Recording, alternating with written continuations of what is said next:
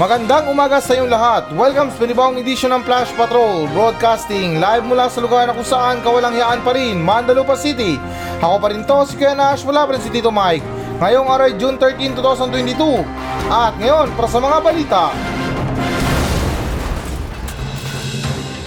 Pangulong Duterte, kinumisyon ang bagong barko ng Philippine Coast Guard. DFA Chief, Pilipinas magtatayo ng embahada sa Ukraine. Korte Suprema, pinagtibay ang jurisdiction ng FDA sa sigarilyo at mga produktong tabako. Sunog sa Cebu City, lalaking patay, 774 na pamilya ang nawalan ng tirahan. Mag-asawa mula sa North Texas, umampon ng pitong magkakapatid na Pilipino.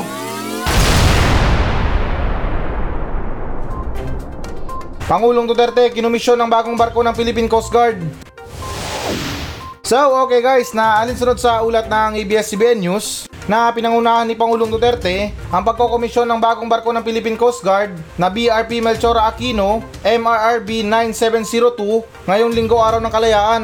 June 1 nang dumating sa bansa ang 97 meters na barko mula sa Yagakuchi Haiste na Yamaguchi, Prefecture ng Japan. At dagdag na rin dito guys na ayon sa PCG, may bilis na 24 knots ang barko at gagamitin sa pagpapatrolya sa teritoryo ng bansa kabilang ang West Philippine Sea at Philippine Rise. Sa talumpati ni Pangulong Duterte, pinasalamatan niya si Transportation Secretary Arthur Tugade sa mga nagawa nito sa kanyang sektor. Pinuri rin ni Pangulo ang Philippine Coast Guard at sinabi pang may excellent record and participation ito sa pagtulong sa gobyerno na mapanatili ang kasarinlan at integridad ng bansa. Hiniling ni Pangulo sa PCG na payagan siya makasakay sa barko at kahit hindi na siya nakaupong Pangulo. Sa nasabing aktibidad, iginiit din ng Pangulo ang karapatan ng bansa sa West Philippine Sea. Sabi niya gusto niya raw makasabay ang PCG sa pagpapatrolya nito sa West Philippine Sea. Bagamat na itinuturing niyang kaibigan si Chinese President Xi Jinping, sinabi ni Pangulo na hindi niya raw papabayaan ang soberanya ng Pilipinas sa nasabing karagatan. Ah, pwede naman yun na makasabay niya yung ano, yung mga Philippine Coast Guard. Bale, yung gawin niya, talian niya na lang yung ano niya, yung jet ski niya sa likod ng barko ng Philippine Coast Guard. Oh, 'di ba? At least na ano, may umahatak lang sa kanya, sabay ano na rin, um, selfie-selfie na kunyari nandun sa West Philippine Sea nagpapatrol. Ito guys na hindi naman sa nagtutrowback ha, isa to sa mga matibay na dahilan ng mga ibang Pilipino kung bakit na parang walang ganong nagawa si Pangulo. Ewan ko lang guys, hindi ako may sabi niya na yung iba. Kasi isa yan sa mga sinabi din ni Pangulo na yung mga pagpunta niya sa West Philippine Sea, dala-dala niya yung flag ng Pilipinas para doon daw iturok, tapos sabihin na sa Pilipinas to. Pero hanggang ngayon na ano na parang hindi pa siya naubusan ng dahilan para sa mga ganyan. Pero wala na yun, nakalipas na yun. Baka naman kasi awayin niyo ako eh. At saka ito guys ha, mabalik tayo sa balita. Um, itong sinasabi nilang 24 knots na ano, bilis do ng barko. Hindi ko lang alam kung ano to, kung gaano kabilis to. Pero kung sa mga pagpapatrolya na yan, di ba mahal ang gas ngayon? Sobrang taas na mga bilihin na yan, yung mga petrolyo, mga gasolina.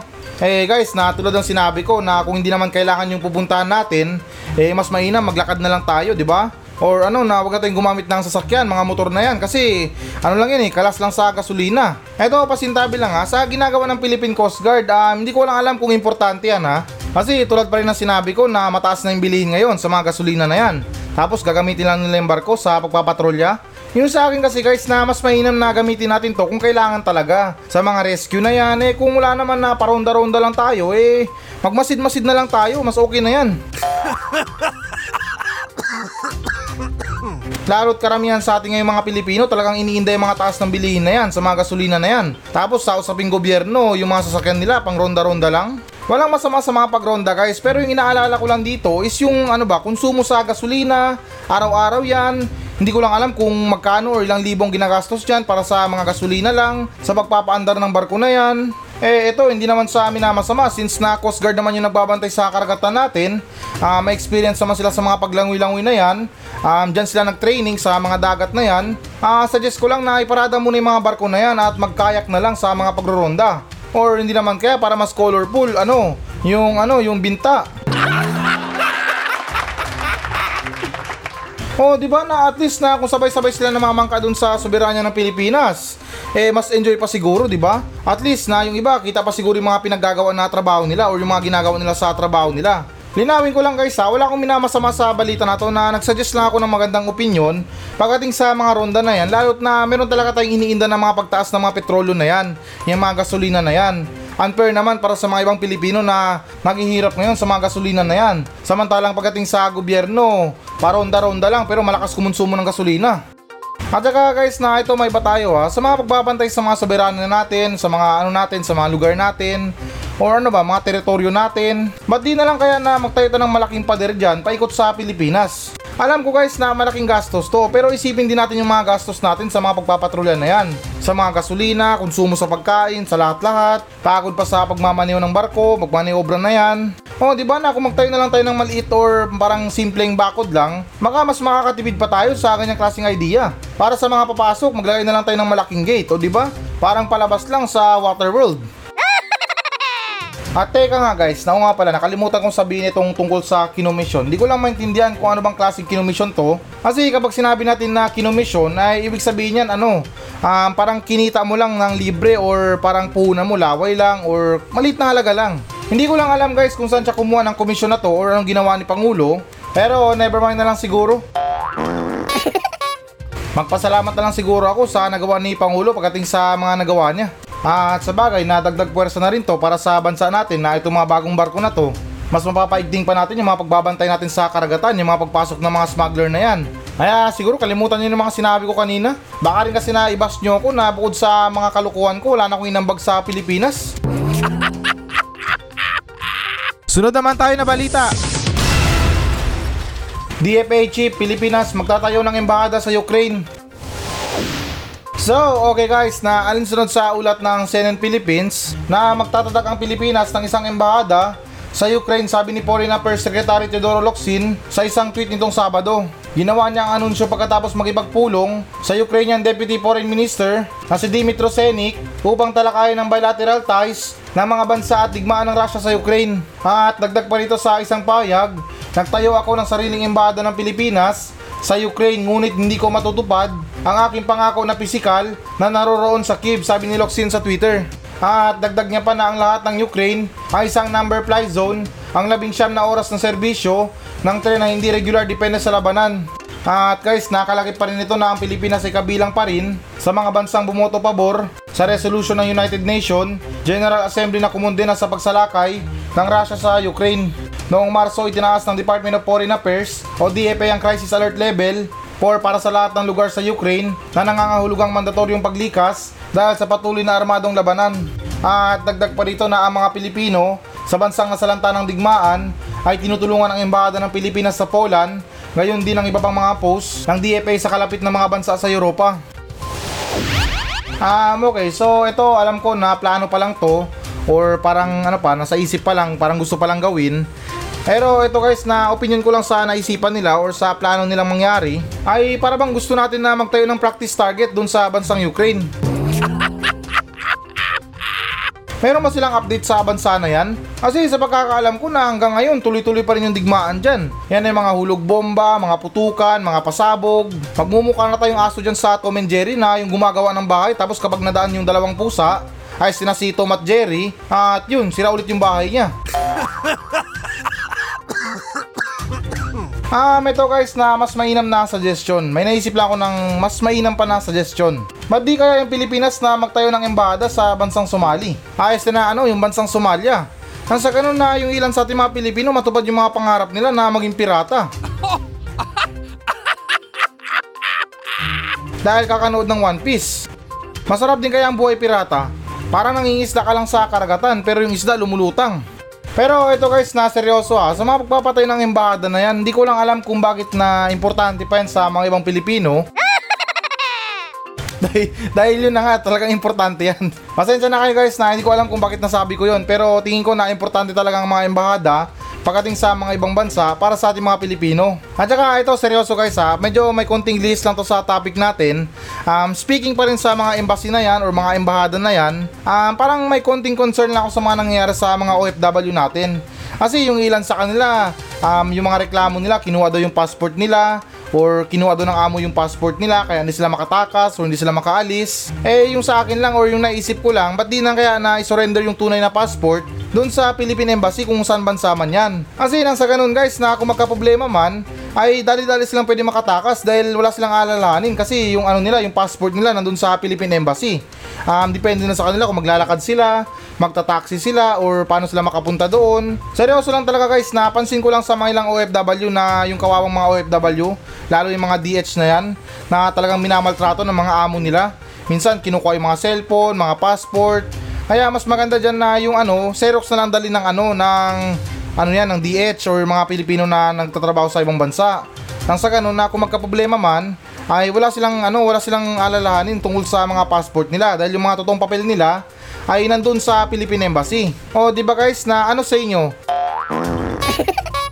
Ako hindi ko lang alam kung ano yan ha, good idea yan or perfect idea. Pero yun lang naisip ko pagdating sa mga ano na yan, sa mga passport natin, na um, surrender na lang sa Philippine Embassy kung saan bansa man yan. Ah, tingin ko na ito sa plano ng ano na to, ng DFA na to, na magtayo ng Philippine Embassy sa bansang Ukraine. Para sa ngayong problema ngayon dyan guys, um, ewan ko lang kung may gana pa kayong pumunta ng embassy. Kasi kapag nagkabombakan na or nagkaputukan na, wala na sa isip mo yung mga embassy-embassy na yan. Run for your life na agad. Sunod naman tayo na balita.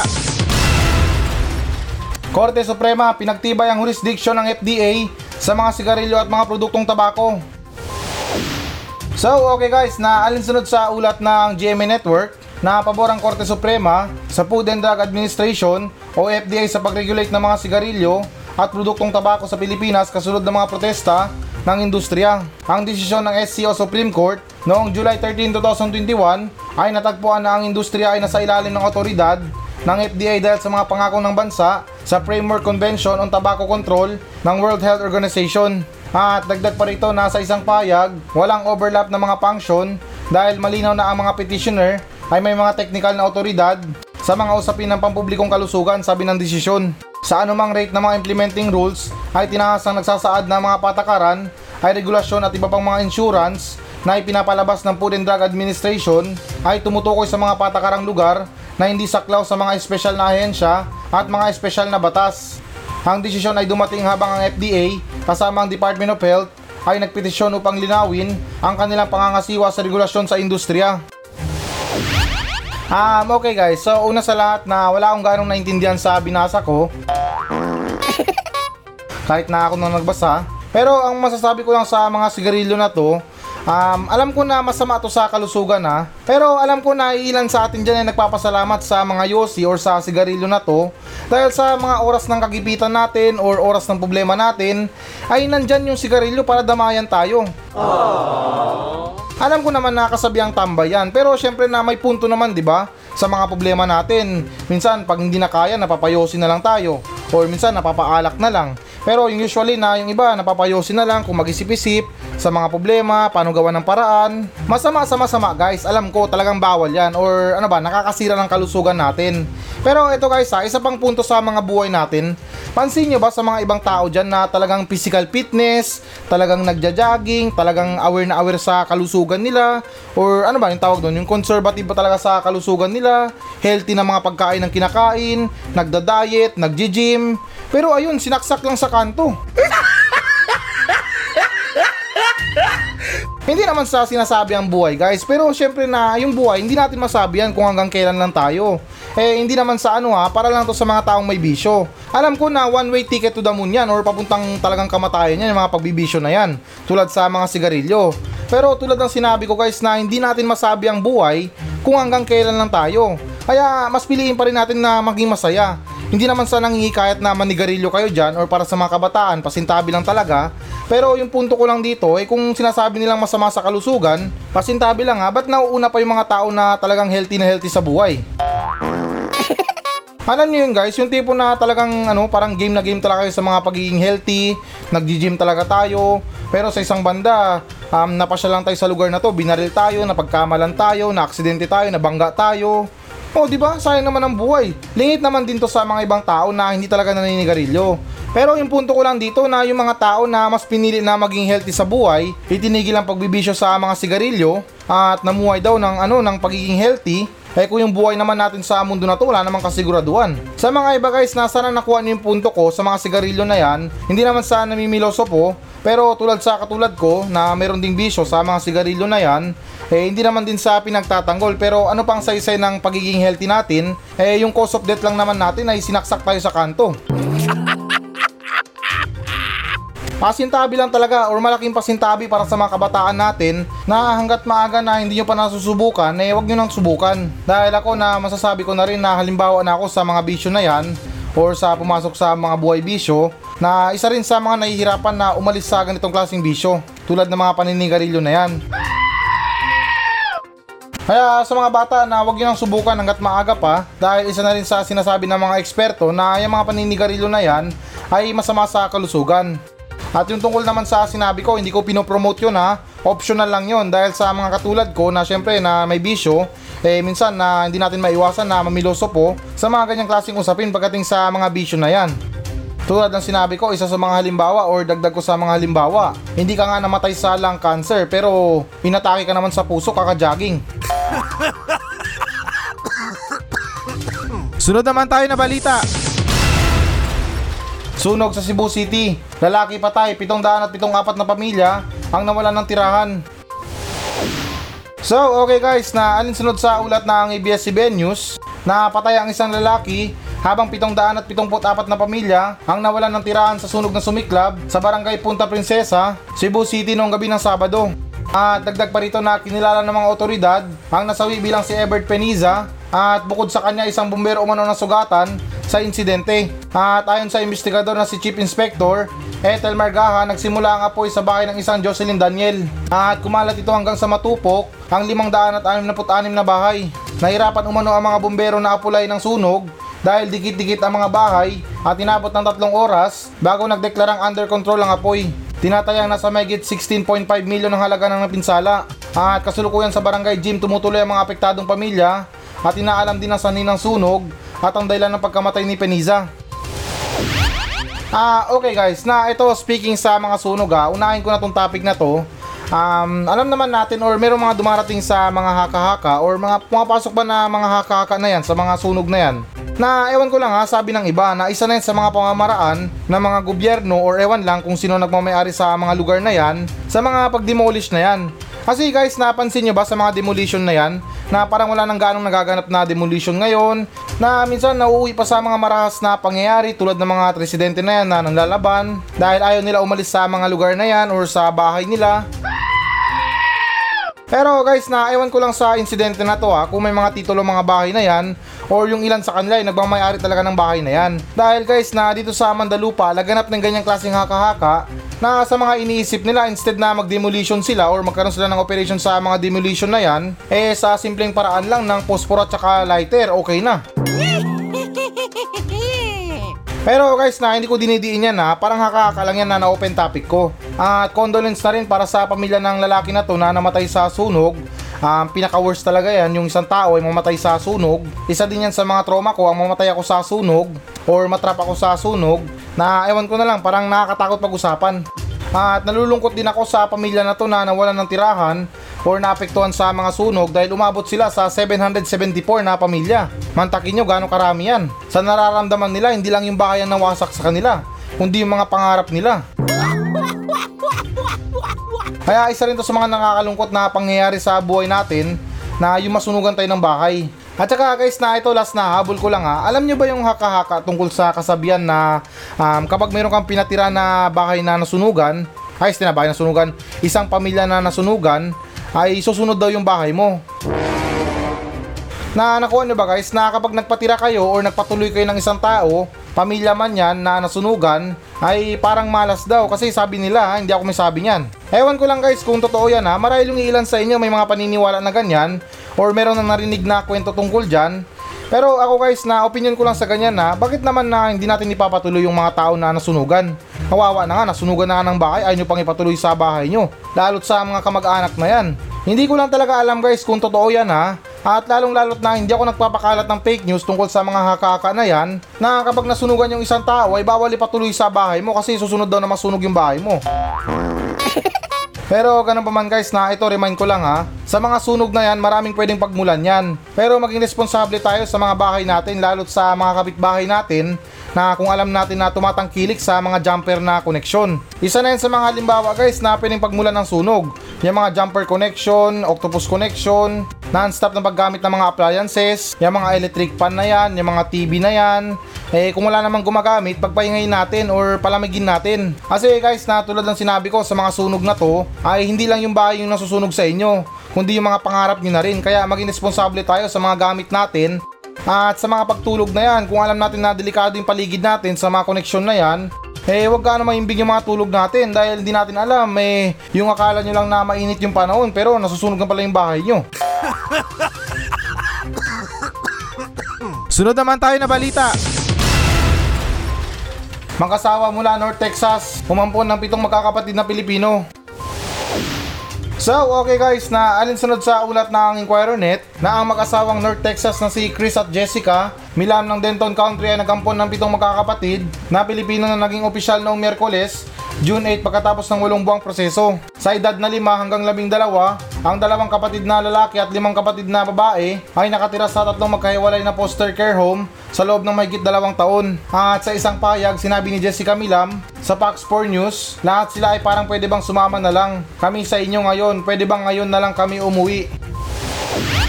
Ah, okay guys. So, ito, hindi ko lang alam kung ano ba talagang tunay na kwento dito. Pero isa lang dito nakakasigurado ako na malaki at mataba ang puso ng tao na nagampun na to sa pitong magkakapatid. Alam ko na yung ilan sa atin na choice lang talaga na umampun ng ibang tao o ibang bata. Kasi yung iba sa kanila, mayroon talagang problema sa mga pag-aanak na yan. Or pagbuo ba ng pamilya. Sa mga ganyan guys na normal na problema na yun ng mga tao. Na yung iba na mayroon talagang medical na kondisyon tungkol sa mga pagbuo ng pamilya na yan. Kaya hindi nila magawa-gawa na bumuo ng pamilya. At kaya din na yung choice na lang nila is yung ano, yung last na choice pala nila ay mag-ampon na lang ng bata or baby. Sa mga ganyan guys na maraming proseso sa mga pag-aampon pero yung iba sa atin ay talagang mapangahas na alam nyo na yung iba sa mga magulang ay lantaran yung mga pagbebenta ng mga bata.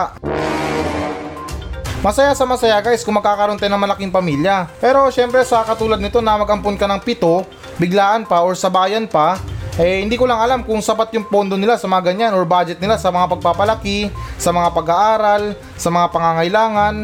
Pero tingin ko guys na okay lang naman siguro kasi labas naman ng bansa natin to. Kaya malakas yung kutob ko dito na magiging okay yung mga inampon na bata. At saka dagdag ko lang guys ha, para sa mga tao na naampon sila ng ibang tao, ah wag pa rin natin kalimutan yung mga totoong magulang natin dahil magpasalamat pa rin tayo. Mayroon man silang ginawang kasalanan sa atin, pinabayaan tayo, pinamigay tayo, or iniwan tayo, nabando na tayo. Pero nang dahil pa rin sa kanila ay nabuhay tayo. Marahil yung mga kapanahunan na yon na siguro walang wala sila, ah, magulo yung isip nila kaya nagawa nila yon. Pero iba na yung ngayon guys eh, na lumaki na yung pinaampon or inabando na, na nakatatak pa rin yung pagmamahal ng isang tunay na magulang sa anak niya. Kaya para sa mga nagbabalak dyan or parang feeling pa lang nila na pag-isipan talaga ng mabuti dahil itong mga pagbubuhay ng bata hindi talaga biro. Madaling bumuhay guys pero kung bubuhay mo talaga pang habang buhay yan eh mahirap yan. Okay lang sana sa mga katulad na umaampon, marami sila. Or what I mean na maraming willing na umampon para sa mga batang inabandona, sa mga batang hindi kayang palakihin or gastusan. Eh parang tingin ko na once in the blue moon lang yata yung mga taong katulad na ganito na umaampon ng pakyawan. na para bang itong mga inampon niya parang isda lang na oh magkano tumpok? O sige, kunin ko na lahat. Sa estilo ng pag-aampon niya, parang ginawa niyang galunggong yung mga inampon niya.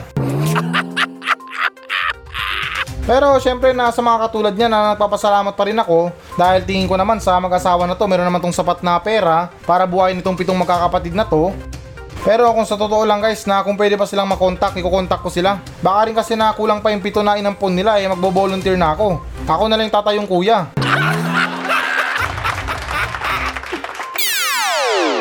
So ayan guys, ito na ang pinakahihintay nyo. Magbabasa na tayo ng audience mail. Mula pa rin to sa mga nagmensahe sa atin sa Facebook page ng Flash Patrol at ganun pa man na Happy Monday or Happy Raining Monday dito sa Mandalupa at sa lahat dyan. Um, umuulan man dyan or hindi. Pero always lang dapat na happy yung Monday natin or yung simula ng mga araw natin. Sa mga nakasimangot dyan guys na ito pasayin ko kayo or pangitiin ko kayo na huwag kayong mag-alala na konting kembot na lang, dalawang araw na lang, sahod na naman. milk tea milk tea na naman or sangyup sangyup na naman yung mga tirada natin dyan. At ito guys na kahit na maligamgam na gusto ko lang isingit yung maligamgam na pagbati ko sa inyo na maligayang araw ng kalayaan sa lahat ng mga Pilipino dito sa Pilipinas. Pati na rin siguro sa mga tao na may problema sa mga jowa nilang manluloko. Eh panahon na yan para palayain nyo. Araw ng kalayaan ngayon, dapat maging malaya na kayo. Hindi, charot lang. Para lang yun sa Pilipinas ha, hindi yung tungkol sa mga jowa nyo. Usaping Independence Day to. At ganun pa man guys na ito, basahin natin yung unang nagmensahe sa atin na may simpleng katanungan lang pero tingin ko mahirap yata to na itong mensahe na to ay nagmula kay John Vincent Gonzales. Ito ang sinabi niya, Good morning po Kuya Nash. Tanong ko lang po kung bakit binaril si Jose Rizal, ano ba talaga ang tunay na kasalanan niya? Sana masagot mo ito Kuya Nash at good morning na rin sa Magic FM Dipolog. Abay, malay ko, ba't ako tinatanong mo eh? Parang sinasabi mo kung bang bumaril sa kanya. Hindi akong bumaril sa kanya kahit silipin mo pa yung police record ko. Malinis ako pati NBI. Hindi, biro lang na ito ah. Um, seryoso na sagot na pero para sa akin lang, hindi rin ako sigurado kung ito ba talaga ang totoong sagot or um, yung nangyari. Pero sa pagkakaalam ko na itong si Jose Rizal ay sumulat na ang dalawang libro na yung El Pilibusterismo, El Pilibusterismo, Eh, basta yung libro na yon at saka yung No Limit Tangere na sa pagkakaalam ko na rin na yung libro na yon ay nakasaad or meron nakasaad doon tungkol sa mga pangyayari sa mga pinagagawa sa atin ng mga Kastila. Kaya ayun, parang nahatulan siya ng kamatayan or ewan ko ba kung sino naghatol sa kanya ng kamatayan at nagsuggest na rin ng firing squad para sa kanya. Pero ito, no joke guys ha, kung ako yung si Jose Rizal, tatakbo ako eh. Alam ko na uso na ngayon sa Pilipinas yung patayin ka sa sarili mong bansa, pero parang masakit naman yata isipin na mamatay ka sa kamay ng mga Kastila or sa mga ban- mm, banyaga ba? Ah, ewan, ewan ko lang guys, hindi ako sigurado, pero yung ano ba, mga foreigners. Kaya hindi naman sa amin na masama at wala namang pambabastos dito. Eh kung ako lang talaga si Jose Rizal, eh baka tumakbo na ako. Kasi bakit naman ako papayag na papatayin ako sa sarili kong bansa? Sa mga firing squad na yan, di naman sa amin na maliit eh para sa akin madaling iwasan yan. Yung takbo mo dapat dyan, zigzag para hindi ka tamaan ng bala.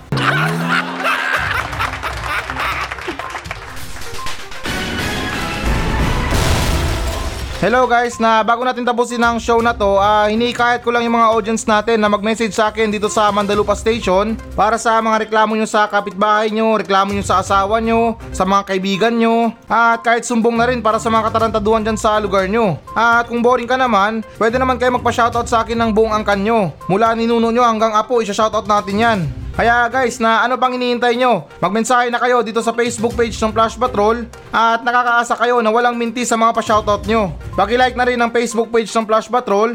Maawa na kayo, desperado na ako sa buhay.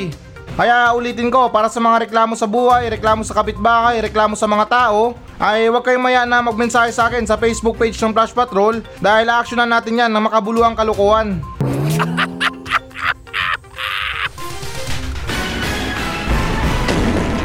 So yan muna mga balita ng Flash Patrol sa araw na to. Maraming salamat sa pakikinig. Ako pa rin to, si Kuya Nash at maraming salamat ulit. Wala pa rin si Tito Mike. Masayang masaya ako at goodbye!